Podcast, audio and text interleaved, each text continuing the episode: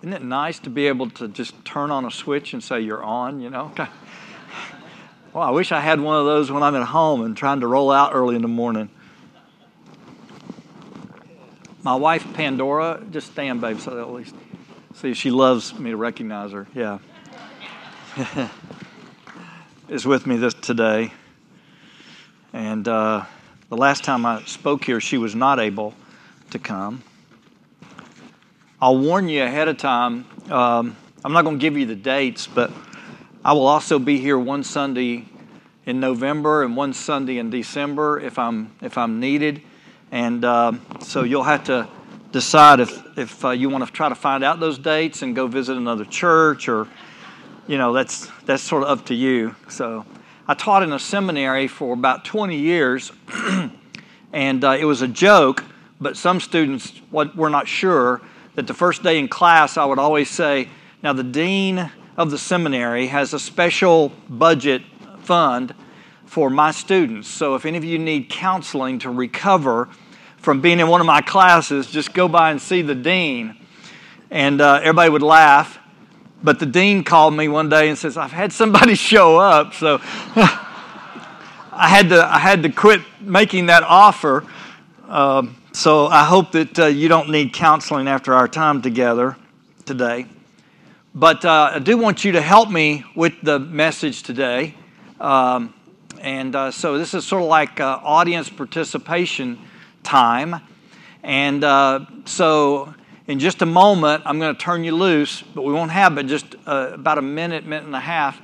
And what I want you to do is get with one other person. It could be, so there's a group of two or a group of three. And the question that I want you to discuss is this name that you have for this place uh, when you gather renovation.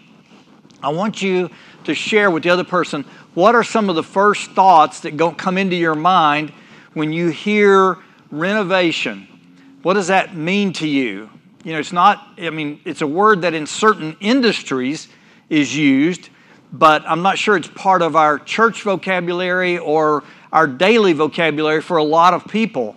And so uh, the, the purpose of this sermon today is to outline from Scripture what God thinks about renovation. What is God trying to renovate?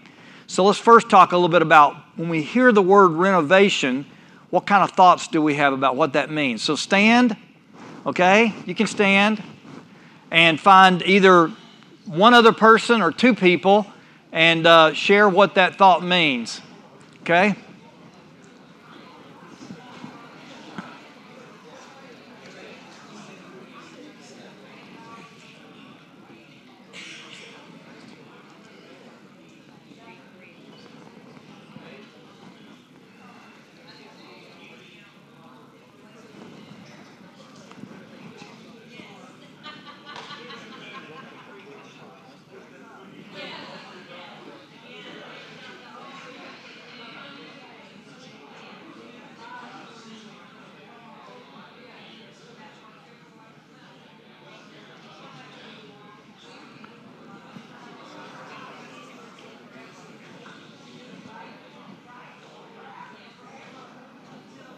Okay.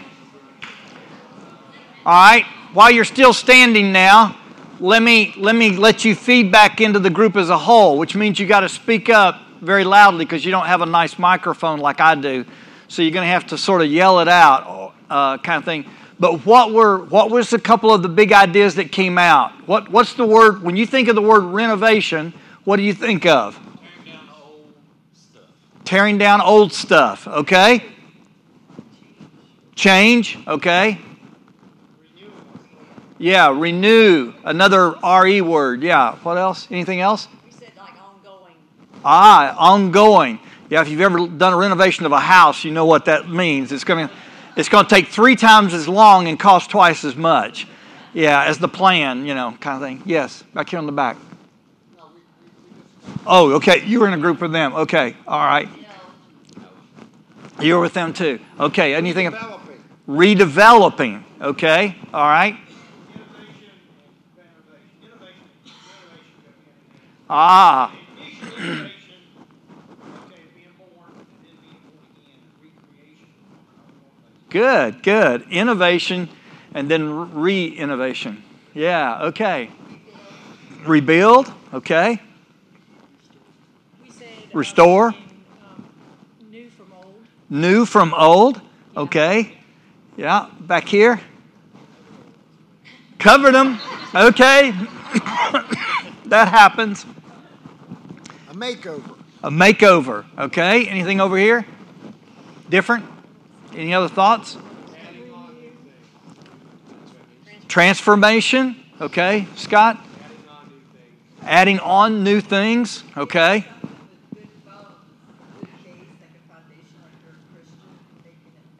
Ah, building on a strong foundation. Good, good. That's actually going to come up in the passage we're looking at today. Okay? Anything else back here? Want to add? Linda's got a smile. There's got to be something that you're thinking, Linda. She's always smiling. Action? Action, yes.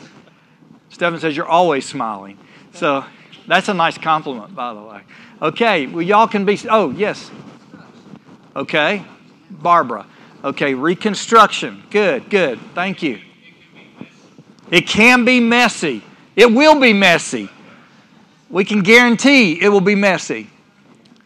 Okay, so renovation is one of those change words and generally means pretty dramatic change.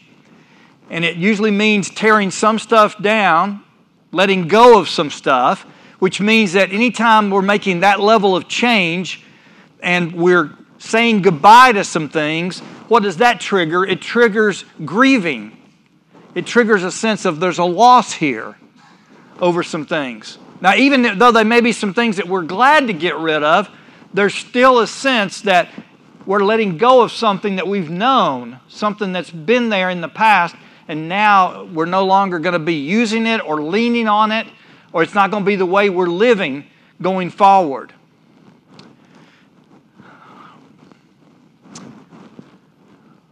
But also, it not only means that we're grieving losses as we go through this process of change, but it also means that we have to anticipate and we have to accept the new.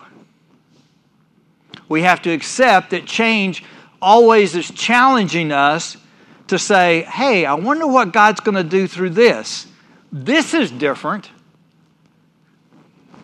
And so renovation has both of those ideas. You're letting go of some things to say goodbye, and you're embracing some things that are coming that are good. Now, how are we going to look at this scripturally today?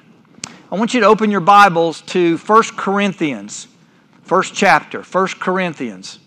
Open your Bible or your phone or whatever, and uh, go to 1 Corinthians. Now, what time are we supposed to end, Stefan? I forget. Two, two. That's not enough time. We're going to have to. I, as the food people back there, they're ready to carry some supplies out as we need them and keep going. Okay, all right, all right. I guarantee we'll be done by about four o'clock because we're going to go through the book of First Corinthians, all 16 chapters. So, okay, we're ready. Okay, all right. So, give me the real time, Stefan. okay, all right. What are y'all expecting to go home by? 11 o'clock, 11.15? 11 o'clock? Does that sound acceptable? Can we, can we negotiate, sign a contract that if I finish talking before 11 o'clock, that you'll keep listening until I quit talking? Okay, all right. So you're alert, you're with me. Okay, good, good. I am going to do we're going to read a few verses, but, but a lot of what I'm going to do this morning is tell you the story of 1 Corinthians. First, you have to go to Acts 18. Don't turn there, I'm just telling the story. In Acts 18, you see how this church got started. It was started in a community in a city, Corinth, that had a small Jewish community that was very isolated from the larger part of the city. They had their own little neighborhood uh, they ate their own foods. They followed their own religion. And that sort of put them in a, in a special category. Now, persecution against the Jews had already broken out in Rome. And we find out that one of the key couples, Aquila and Priscilla, who were members of the church at Corinth, actually had lived in Rome. And when the persecution started, they fled and ended up in Corinth. Now, the persecution eventually spreads over the whole Roman Empire, and that's what prompts the Roman Empire to actually do war in Palestine and destroy the temple in AD 70. Now, why were the Jews being persecuted? Well, they were being persecuted because there were all kinds of religions, mystery religions, uh, Greek gods, Roman gods. They had temples to them. They had temples with, with slaves. They had temples with prostitutes. They had temples where people brought fruit and offerings to get blessings for their lives. It was, it was religion everywhere you turned, all kinds of it. But something that had been introduced in the Roman Empire and had grown steadily was emperor worship. It's okay if you worship some of those other gods of your city or around you, but you also needed to include worshiping the emperor.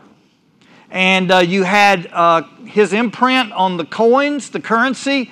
You had uh, a little idol in your home that stood for the emperor in the Roman Empire.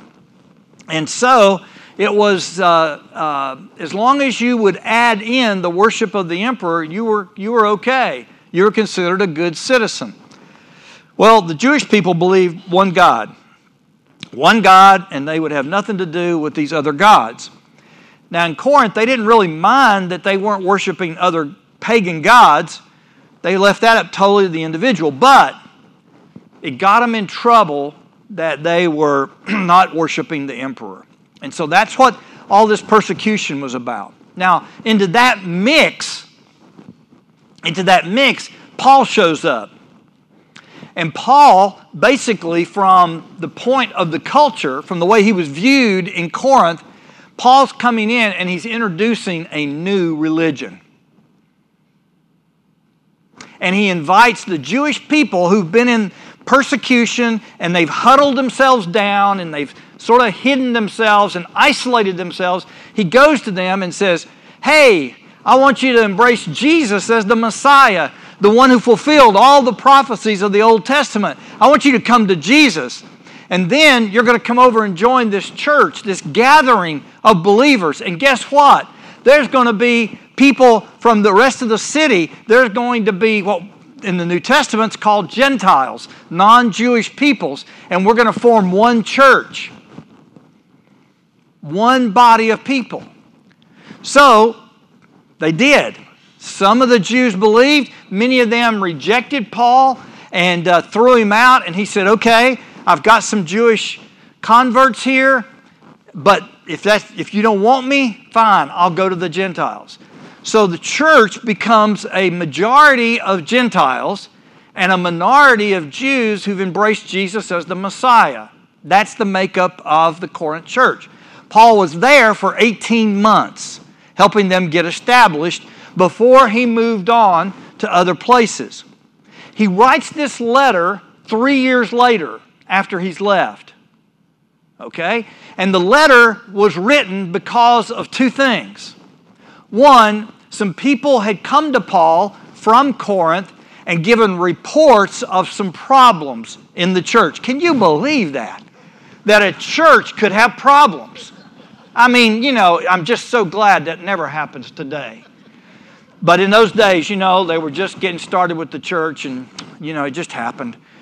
But on top of that, a family with the family named Cleo, which was a man's name, the way it's spelled, and Cleo's family had sent Paul a letter as well. They were leaders in the church in Corinth.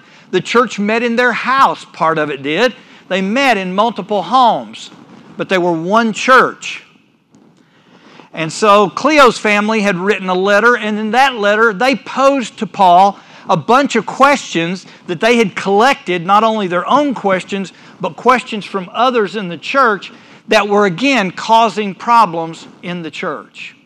So, this letter is primarily the church planter responding to challenges, problems, and questions from a church he had planted three years before. You with me? Okay. So now let's look at the book of First Corinthians. And I want, for right now, I want you to skip the first uh, three, four chapters and go over to chapter 5. Now you're gonna you're gonna you're gonna turn pages sort of quickly right now because this is just a flyover. Okay. When I teach this over to the church planters, I just came back three weeks ago from being in southern France, Egypt, and South Sudan, and I was teaching uh, evangelists in France, and then I taught uh, church planters in Egypt and church planters in South Sudan. It was our first time that Pandora and I had been to South Sudan, and uh, we could turn this all into a about a two hour report on our trip, but we won't do that. But I will say to you that um, what I was trying to do in teaching them over 14 hours, in most cases, 14 hours through an interpreter, though, that slows you down a little bit, but teaching 14 hours of a survey of 1st and 2nd Corinthians. We're only doing 1st Corinthians today because Americans just don't listen that well. But anyway, we would do 14 hours on 1st and 2nd Corinthians with this in mind. I'm training guys to go out in teams of two, plant churches among the least reached people groups in that part of the world who there's zero Christians when they walk in to a, to a town or a small city or a village. And then they lead people to Christ and plant a church. And so I could have come in and said, okay, here's what all the leadership books in the States talk about principles about how to solve conflicts and how to solve problems and how to make changes. But you know what? I'm learning our first world church solutions don't work when you're not in the first world. When you go into the third world, they don't work. But Scripture does work. And what I wanted them to see was that Pastor Paul gives great teaching on how to handle almost any problem that comes up in the church. All right, so just see if any of these problems ever show up in the church that you know of anywhere today. If, if you hear a problem that we still have today in the church that they had in Corinth, you can say amen, okay? Okay? I don't see too many darker faces here.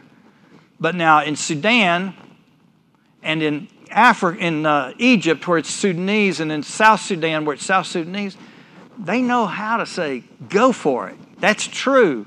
Oh, thank you. Okay, so you can feel free to say some of that if you want me to keep going. All right, chapter 5. What's the problem? The problem is, and I won't go into depth and detail here, but the problem is open, blatant sexual immorality and the church is not doing anything about it. Matter of fact, they're endorsing this relationship. That's a very inappropriate sexual relationship. Now, sex is not a problem in the church today. We, we have that all figured out. It doesn't cause any problems today. But the big principle that Paul's trying to get across to them is this I am not telling you to stay away from sexually immoral people in the world. What else can you expect from people who are living in darkness? I want you to run out and embrace sexually immoral people in the world, but within the church, I want you to hold each other to a standard of holiness and to discipline one another. Okay, so that's what he outlines in chapter 5 and goes over into the end of chapter 6. And also, he deals with some other issues about marriage, singleness. Evidently, there was some teaching going on in the Corinthian church that was confusing people. It's more spiritual if you stay single. Another group, it's more spiritual if you marry. Another group, if you're a widow, uh, you should never remarry. Uh, you know, there was all this confusion, and so Paul deals with about six different questions about marriage and singleness in chapter 7, but still in that general area of, of our sexuality. But right after he talks about sex in chapter 5, he deals with something, again, we don't have this problem today probably, but he deals with disagreements among believers, especially over money. Ooh. Boy, we Americans, we demand that it be done right, and right's how I see the financial situation. And so they're taking each other to pagan courts to resolve conflicts among believers. And Paul's teaching there is this you should so treasure and love one another and be in such unity with one another that you would love each other enough that if you can't find an agreement, which you should be able to find by the wise people that God's put in your church, but if you don't really receive their, their decision and their reconciliation, then it's better for you just to give up the money and be cheated than to break the unity of the body of Christ. Oh, we don't like to preach about that. No, not to Americans. No, uh uh We can't leave justice in the hands of God. We always have to make it right the way we want it to be settled. We can't have a higher value than our rights in this culture. And yet, God says there's all kinds of higher values than just getting our rights. Well, in chapter 8 and 9, he takes a real interesting issue. He takes the issue of eating food that's been sacrificed to idols. Some believers could eat it, no problem. It was discounted at the meat market. They'd go buy it. You know, it's like, you know, going to Food Lion looking for the stuff with that green sticker on it or something, buy today. And so they could do that, no problem. Other believers, though, who had come out of pagan worship, it caused them to stumble in their faith to eat that meat. Now, I don't think we have the exact same issue, but the deeper issue is, is that when there's a situation where the Bible doesn't say yes or no, like on adultery, the Bible's real clear. You're either committing adultery or you're not committing adultery. But when it comes to eating food, God has said, eat. No big deal. I'm the God of all. I've given it to you. Just eat. But somebody else really struggles with that because of their background. You know what Paul says? For the sake of love, give up your freedom and your rights and don't cause that brother to stumble. Don't offend them. If they have a struggle with it, then you just lay it down and say, Brother, you're free to not eat it, and I'm free to join you in not eating it today. If you're off by yourself and that brother's not around, Paul says if you want to eat, go ahead and eat. If you're in the home of a pagan and they offer you that, go ahead and eat it. Okay? So again, Paul says there's a higher value than me just demanding my rights and my freedom. There's this higher standard of love. Well, what else does Paul talk about in this book? Well, I'm going to jump over a little bit and just jump on a big one here chapters 12 through 14.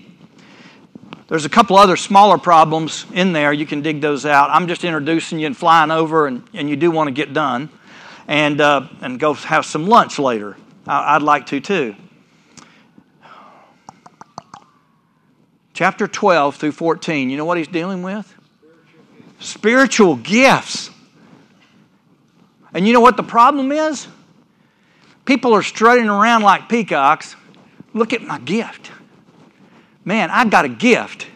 Holy Spirit really loves me. God really loves me. He didn't give you that gift, Evelyn. He gave it to me, and I'm just sorry for you, girl. You know, you know, but I've got the gift. And so Paul strongly rebukes them and says, Don't you understand? The Holy Spirit doesn't give you all gifts, He spreads them out through the body because the diversity means everybody's got something to offer and give. And the diversity and the offering of what God's given you is to be an act of loving and serving one another. The gift is not for you, the gift is for the body. And you're just the mailman delivering God's mail. Now, if you're at home and the mailman comes and sticks the mail in the mailbox, and you walk out there and you open the door, and there's a letter from a lawyer about some uncle that you've never remembered, and he's left you $100,000. Well, you don't hug the mailman and thank him for the gift of $100,000. He just delivered it. It's not about him. You go, you go get on the phone real quick and find out about that uncle. Right? That's the way Paul says we're to view spiritual gifts. Again, for love is the highest motive. Chapter 15, they're in a big theological debate. It shakes the whole roots of the gospel. And the big theological debate is this Is there a resurrection from the dead? He spends a whole chapter answering that question. Bottom line, he says, well, if there's no resurrection of the dead, then Jesus didn't raise from the dead. If there's no resurrection from the dead, we of all people, our faith is useless. We're a bunch of clowns. We're, he uses that word equivalent in the Greek language. We're just a bunch of nutcases walking around talking about the fact that we're going to die, but we're going to get raised and have a new body. And so he really takes apart that argument, trying to bring them back to the basics of the gospel and understanding we've got to stay focused on Jesus and, and who Jesus is and what Jesus has done. And that enables us then to not only get to truth, but also to love as Jesus loved. Because behind the resurrection is God saying, I love you so much that physical death is not going to separate us. I love you so much, and Jesus died for you and forgave you so that we can be together forever. Okay? So what's the what is the defining motive and driving force again in this problem? Love. Do you really embrace the love of God? And are you letting that feed your hope and your ability to love others? Begin to see a pattern here? Now, let's talk for a little minute about how then I've surveyed the whole book of 1 Corinthians. We finished, okay? There's a little bit in chapter 16, but we'll, again, that's sort of a smaller thing. There's some good stuff there, but if I had 14 hours, we'd unpack the whole book. But for today, that'll be enough. You got the idea, I think. What's amazing to me is how Paul responds to these people. Now, if I was a church planter, I've worked with people for 18 months. I've trained leaders. I've appointed those leaders to leave the church. And then, around three years later, this church is a mess. They have got fighting and problems on every front. From theological issues to non theological issues, just disagreeing over do you homeschool, do you public school, do you Christian school? But with them, it's like, do you eat this food or that food? But it's those kinds of divisions that's just tearing the church apart. I think I would go and get a big stick, maybe even a baseball bat. And I'd want to go to Corinth and just say, Brother, I need to bless you. Just like, wake up, stupid people. That would be my response. Maybe that's why, you know, God's not let me plant very many churches. But I want you to see how Paul speaks to them. Look in chapter 1 again. All the way back, chapter 1. Because Paul follows a basic biblical principle that Jesus models, and it's to be your basic principle for how you do life as a Christian. And that is this you're to live your whole life, Jason, with attention in your life. I'm picking on Jason because he said amen twice this morning. So I know he's with me. He's a fan, okay? So, Jason, there's a tension in Scripture that keeps coming up probably 30, 40, 50 times in the New Testament, easy. And that is, we always approach another person full of grace and full of truth. We don't compromise either one. But you see, we tend to lay one of those down. And we either become this grace filled, mushy person who just says, Oh, Jesus just loves you. It don't matter what you do or what you say. Jesus just loves you, and I'm never going to say anything to you about it. It's just wonderful. That's all grace, but there's no truth in it. That's loving your child by never caring enough about the child to discipline the child. And then also, though, I can come, and us Christians, man, we are famous for this. I mean, we've got blogs all over the internet. We publish books. We circulate stuff that's not true and half quoted out of context. But we come in and we take truth and we turn it into a hammer. And we just wham, wham. Believe like I believe, or you're not in the kingdom. And we basically treat one another that way. But not Jesus and not his followers. In the New Testament, it was, I've got to always wrestle and come full of grace, full of truth. And hold both of those in tension. Again, I won't have time to go through all the passages, but I counted about 15 passages in 1st and 2nd Corinthians where what I'm going to read you is done over and over and over. Paul comes full of grace. Chapter 1, verse 2. To the church of God that's in Corinth, to those sanctified in Christ Jesus, called to be saints, together with all those who in every place call upon the name of our Lord Jesus Christ, both their Lord and ours. So he says, I'm addressing the church at Corinth, but I know this letter is going to be circulated, and I'm really writing to all believers. Real smart. You take one church, handle their problems very specifically, like case studies, and it can help all the other churches. Smart. He says then in verse 3 Grace to you, peace from God our Father and the Lord Jesus Christ. Now, notice how he begins verse 4. I give thanks to my God always for you because of the grace that was given you in Christ Jesus. And he goes on. Paul says, When I think of you guys, I don't see you as just a mess as a church. I don't see you as just all your problems. You have some problems and you have some messes, but I, that's not the, all that I see of you. In this book, he calls them brothers and sisters, he calls them children. He calls them, in one place, it's almost funny in 2 Corinthians, where he says, You are my letter of reference to endorse my ministry. You, as your people. You people. I don't need written letters of references because I just say, go look at Corinth. Now, again, that would probably not be my poster child that I would hold up and say, I got to write a book on leadership and all God's done. Look at my great church over here at Corinth.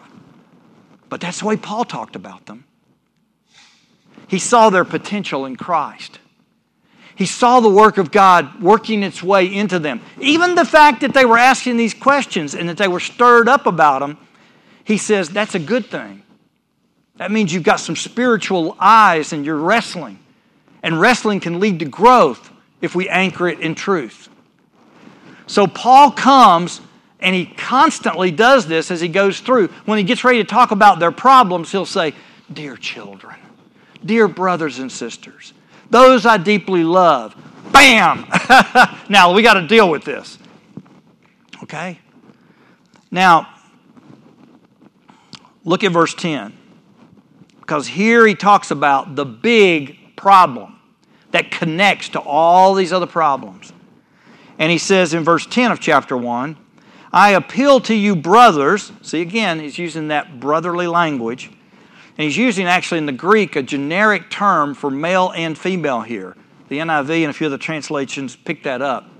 Uh, I appeal to you, brothers, by the name of our Lord Jesus Christ that all of you agree and there be no divisions among you, but that you be united in the same mind and the same judgment. For it's been reported to me by Chloe's people, okay, so he's been getting these reports and letters, that there's quarreling among you, my brothers. What I mean is, each of you says, I follow Paul. Another says, I follow Apollos. Another says, Well, I follow Cephas, who was Peter. He was the Jewish leader in the church of Jerusalem. This is, this is the Peter that we read all about in the Gospels. but then there's a real spiritual group in the church. I follow Christ. yeah, right. Uh, and then he says in verse 13, Is Christ divided? We're the body of Christ. We're not Paul, Apollos, Peter, we're not a whole series of cliques and clubs. We are one body. We're not reformed, charismatic, whatever, labels. We are one in Christ. Well, we'll think about that.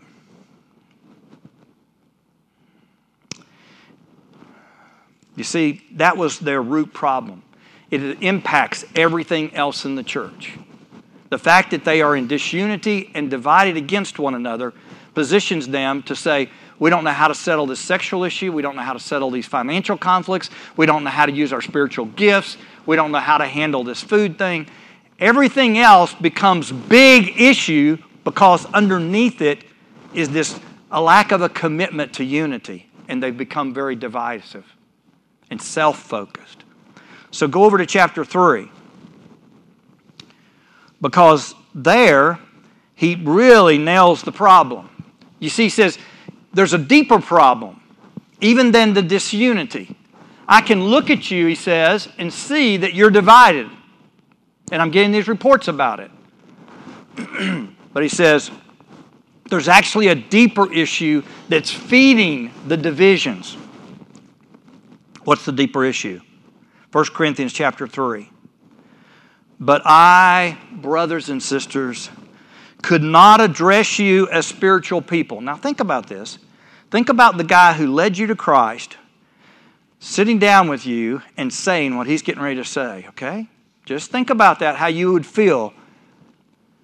Okay, dear brothers and sisters, I could not address you as spiritual people, but as people of the flesh, as infants in Christ. I fed you with milk, not solid food, three years ago, for you were not ready for it. And even now you're not ready, for you're still of the flesh. For while there is jealousy and strife among you, are you not of the flesh and behaving only in human ways? In other words, he says, You're a Christian. You've been born again. You laid down your life and said, Jesus, I belong to you. You're now indwelt by the Spirit of God. All these other believers have done the same thing. But instead of focusing on your unity in Christ, he says, You're acting just like non Christians. That's the accusation. When he says you're acting like the world or you're acting of the flesh, what he's really saying is you're acting just like people who aren't even born again. Now, again, how would, how would, you, how would you respond if somebody nailed your shoes to the floor that way? So, here is the big question of the morning. The big question of the morning is Paul says the root issue in this church is spiritual immaturity, which then leads to division and disunity, which then leads to all of these problems and challenges being much bigger and more complicated and more divisive.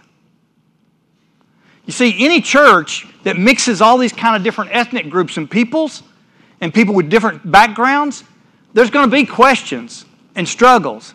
But you see, if you're handling those from a body of being mature in Christ,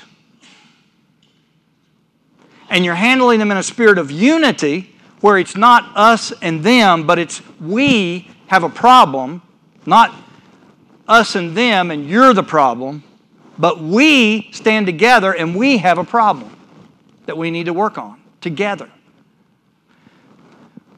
So Paul says that's the root, that's the bad root of this system.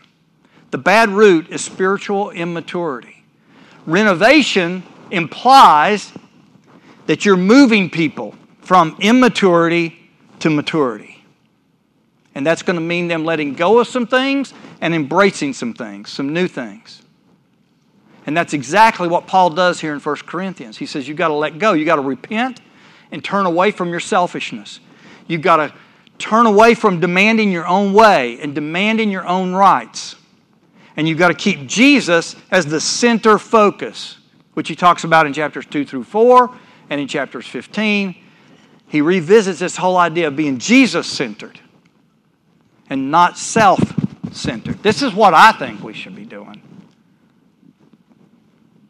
It's almost like, who cares what you or me think that the church should be? The real issue is, what's God doing? And what does He want the church to be? And I'm willing to lay down my discomfort, my preferences. I'm willing to grieve those and embrace the change and the new thing that God's doing. Now, what does maturity look like? We know now what immaturity looks like.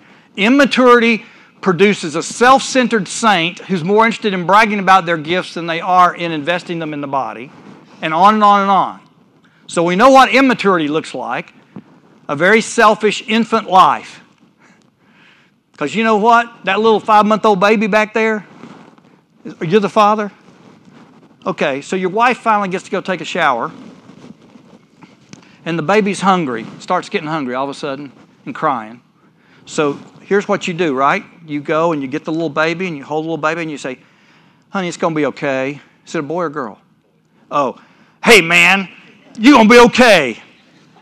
Mama's just getting cleaned up a little bit. But you know, we have fed you every time you're hungry for the last five months. We're going to keep feeding you.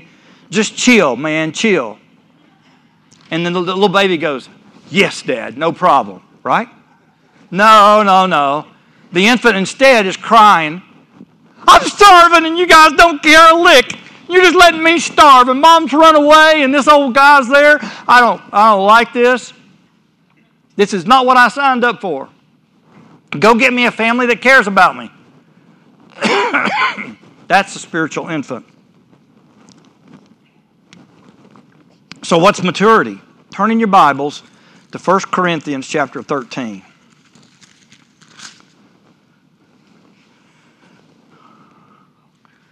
I'm starting into my conclusion, but it may take me about five minutes to get, so I, I violated my covenant with you. So you can stop listening in two minutes, and I'll start talking in about five minutes, okay? But I, got, I have to finish a message. It's sort of, it's something in me that I just cannot not finish the message. So um, you can ask somebody around you who was still listening what, what these last five minutes are. Okay, 1 Corinthians chapter 13. How do we use this passage? Oh, we put it on Valentine's cards and we have little plaques for it and we talk a lot about a lot of the times when I've heard it preached on it's about marriage. You know, it's about you know, love. Paul says, "Oh, this is love. Love is patient." Verse 4, love is kind. Love does not envy or boast. It's not arrogant or rude. It, notice what he says in verse 5 it does not insist on its own way. It's not irritable, resentful. It doesn't rejoice in wrongdoing, but rejoices with truth. So again, it's bringing in that grace and truth. Love bears all things, believes all things, hopes all things, endures all things, and love never ends. Paul says maturity, spiritual maturity, is that you love like this. And not just with your wife or your children or your mother. Think of all those problems he's outlined in the book of 1 Corinthians. All the division, all of the demanding their rights and demanding it their way. And those are exactly in that definition. He mentions them back when he deals with each problem, but here he pulls them all together in one paragraph and says, Guys, this is spiritual maturity. Look at the last verse. So now, faith, hope, and love abide. These three. The greatest of these is love. So, what are you going to aim at? I know y'all are, you know, wanting to get a pastor and you're wanting to get sort of organized and you're wanting to get, you know, fresh direction and going. I understand all that. But what are you? What's God saying to you between now and October of 2020 if you're still kicking up dust and breathing?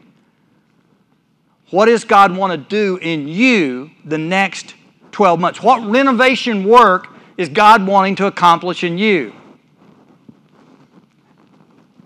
How do you want to move some of the immaturity out of your life and move some of the maturity up in your life and grow up out of spiritual infancy?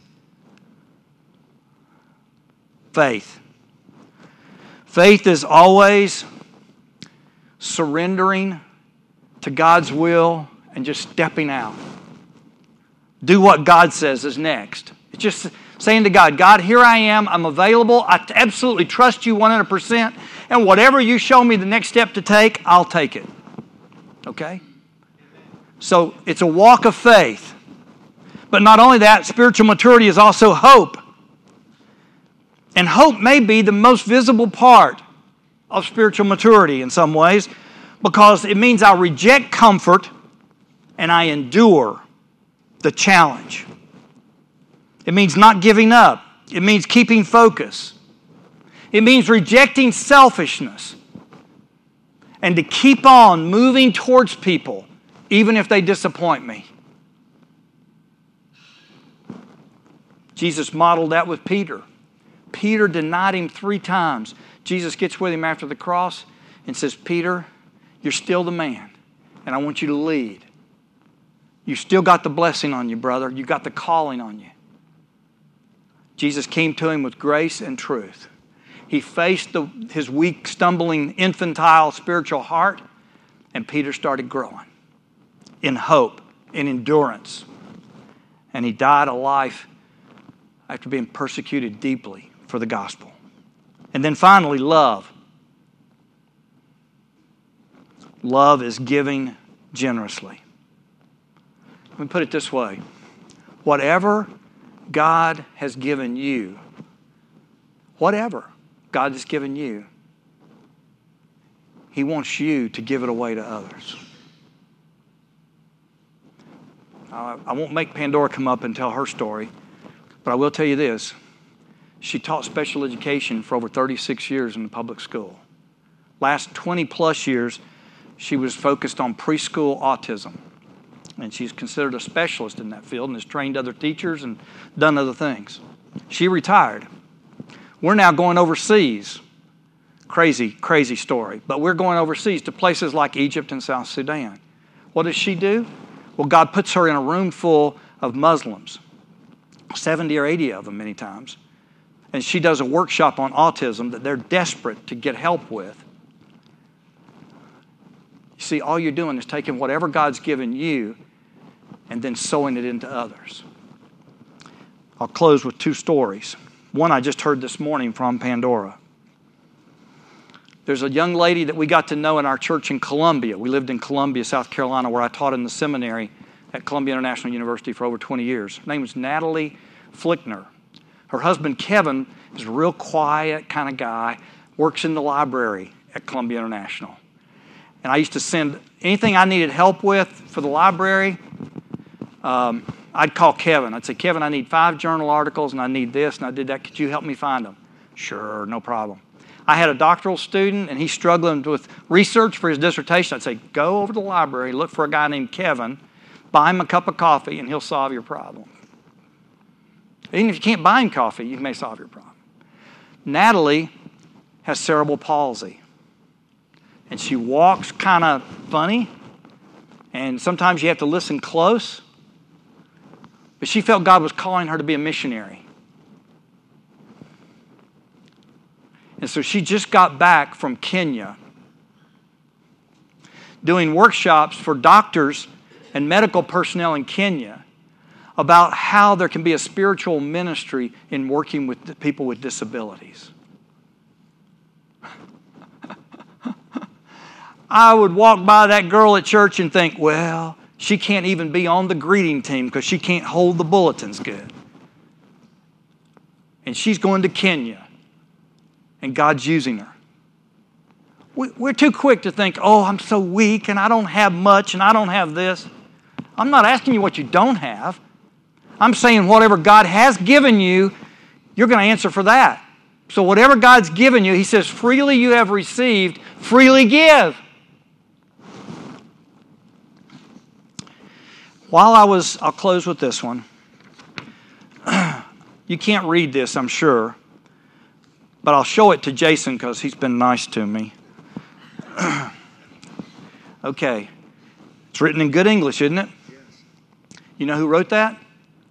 A man named Samuel, who was one of my students in Juba, South Sudan, 43 years old five children. He says when he has his next one, it's going to be a little girl. He's already told us, he's told his wife, we're going to have a little girl because we only have one girl. We want another girl. We're going to name her Pandora. yeah. Samuel did not finish sixth grade because of the wars. He was pulled out of school, handed a gun, and saying, Go fight the Sudanese Arabs. Did that for a while, then managed to turn in his gun and went back to his home tribe, the Dinkas, and the portion of the tribe he was in was on the border of Uganda. At that time, it was illegal for missionaries to come into Sudan because of the Muslim rule. These missionaries, Baptist missionaries, would go into Uganda and go right up to the border of South Sudan, and they had started a Bible school.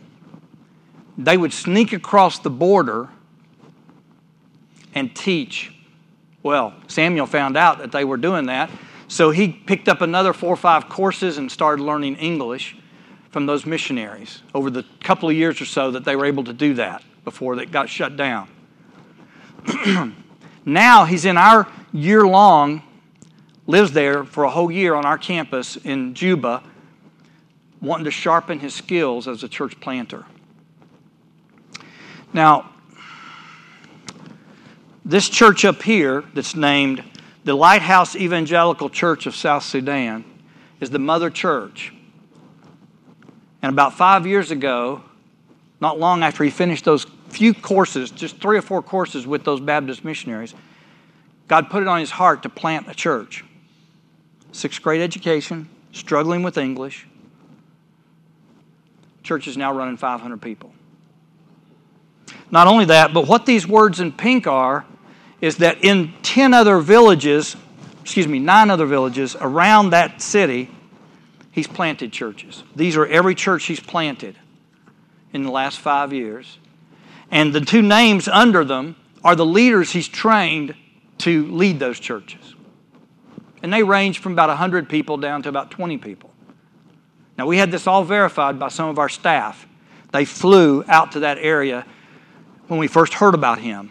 And so the people who run the school that I taught at, they said to Samuel when they were there with him, Samuel, can you find somebody to lead the, the mother church and you and five of your leaders come and study at the church planting school for a year? Because we can learn from you and we want to help you learn more.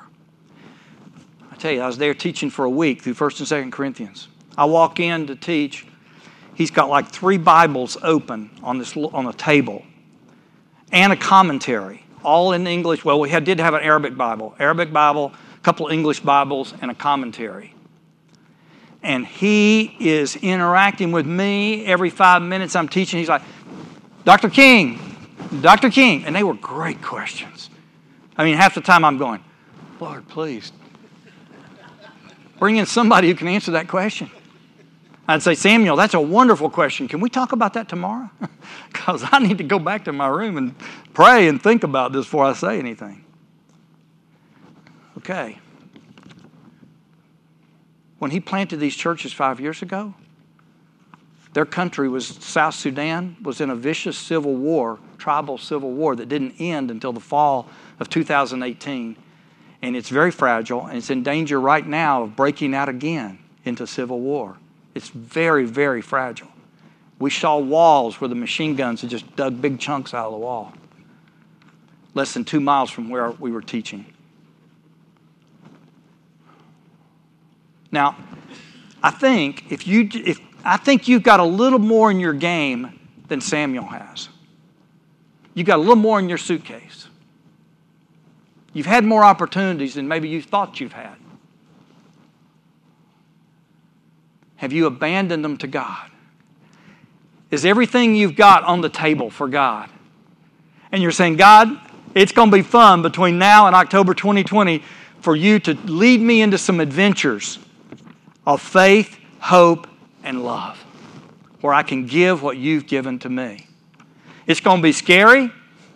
I'm going to feel way too weak, but I'll be there.